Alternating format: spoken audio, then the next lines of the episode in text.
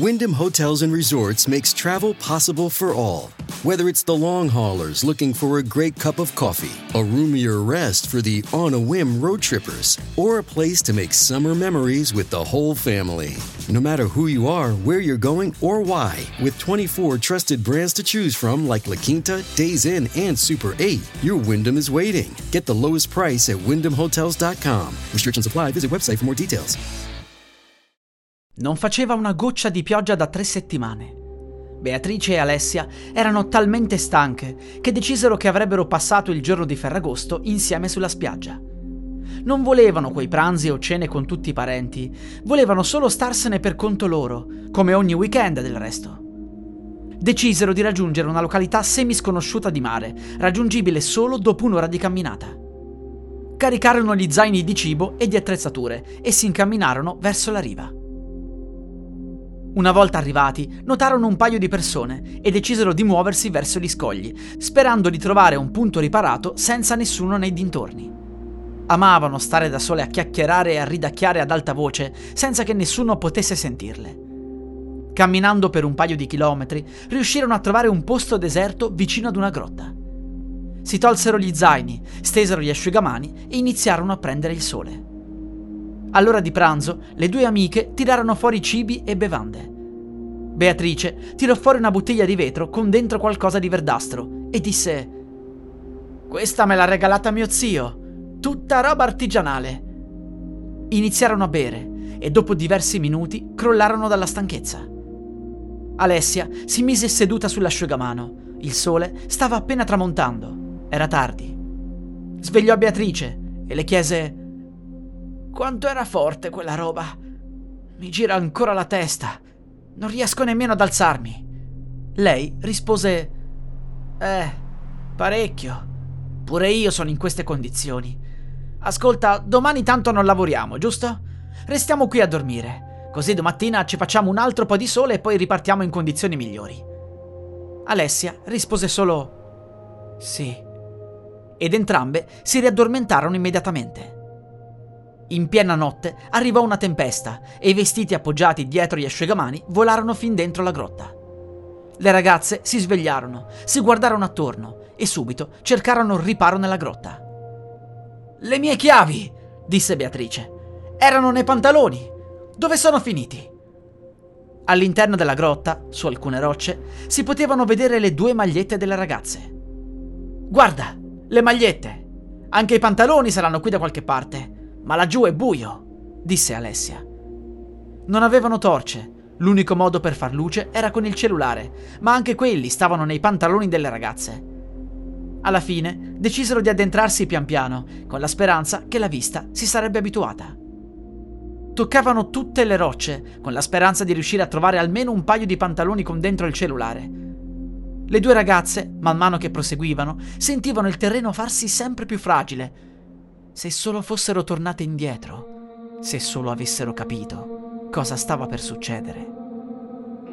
Ad un certo punto il terreno franò e le ragazze iniziarono a rotolare verso il basso. Si sentirono poi cadere nel vuoto, entrambe erano certe che sarebbero morte. E invece atterrarono in una pozza d'acqua profonda. Riemersero e cercarono una zona asciutta. Proprio lì trovarono i pantaloni di Beatrice, con dentro il cellulare e le chiavi della macchina. Bea afferrò il cellulare, che fortunatamente era impermeabile, e attivò la torcia. Guardandosi intorno, si resero conto che erano finite in una specie di pozzo naturale. Le pareti erano abbastanza lisce e non si riusciva a vedere il soffitto. Le uniche zone asciutte erano le parti laterali, ma non c'era nessun passaggio verso altre zone della grotta. Erano intrappolate. Ovviamente il cellulare non aveva campo, nemmeno per le emergenze. Dopo un iniziale momento di panico, le due ragazze provarono ad escogitare qualcosa. Arrampicarsi era impossibile, urlare non serviva a niente e nemmeno sul fondo del pozzo c'era un'uscita. Qualcuno le avrebbe cercate? Forse dopo un paio di giorni, ma non avevano detto a nessuno che sarebbero andate in quella spiaggia. Tra l'altro avevano raggiunto una zona nascosta. Piansero, sapendo che prima o poi sarebbero morte. Avevano acqua potabile, ma il cibo, quello mancava. iniziarono a superare il disgusto per gli insetti dopo già quattro giorni senza cibo. Ogni tanto riuscivano a trovare qualche piccolo insetto, ma non bastava per nutrirsi a dovere. Dopo una settimana e mezzo avevano perso ogni tipo di speranza di essere ritrovate. E così, una davanti all'altra, iniziarono a raccontarsi i segreti più profondi. Erano migliori amiche, ma mai si erano confidate su tutto. E così, Beatrice le disse: Ti ricordi quando il tuo ex ti ha lasciata? Era la tua anima gemella. Lo era veramente, ma sono stata io la responsabile. È venuto a letto con me. Gli ho detto io di lasciarti, perché lo volevo tutto per me. Lui l'ha fatto e siamo rimasti insieme per un mese. Alessia iniziò a picchiare l'amica la sua rabbia era incontenibile. Beatrice si difese colpendola con un grosso sasso, ma Alessia, prima di perdere conoscenza, riuscì a sferrare un colpo così forte all'amica che la uccise. La ragazza iniziò a perdere sangue e sentì le forze abbandonarla. Si stese e proprio in quell'istante un bagnante capitò davanti alla grotta e vide gli zaini delle ragazze. Pensando che potessero aver bisogno di aiuto, entrò nella grotta, arrivò fino alla zona più buia e infine chiese urlando se ci fosse stato qualcuno laggiù.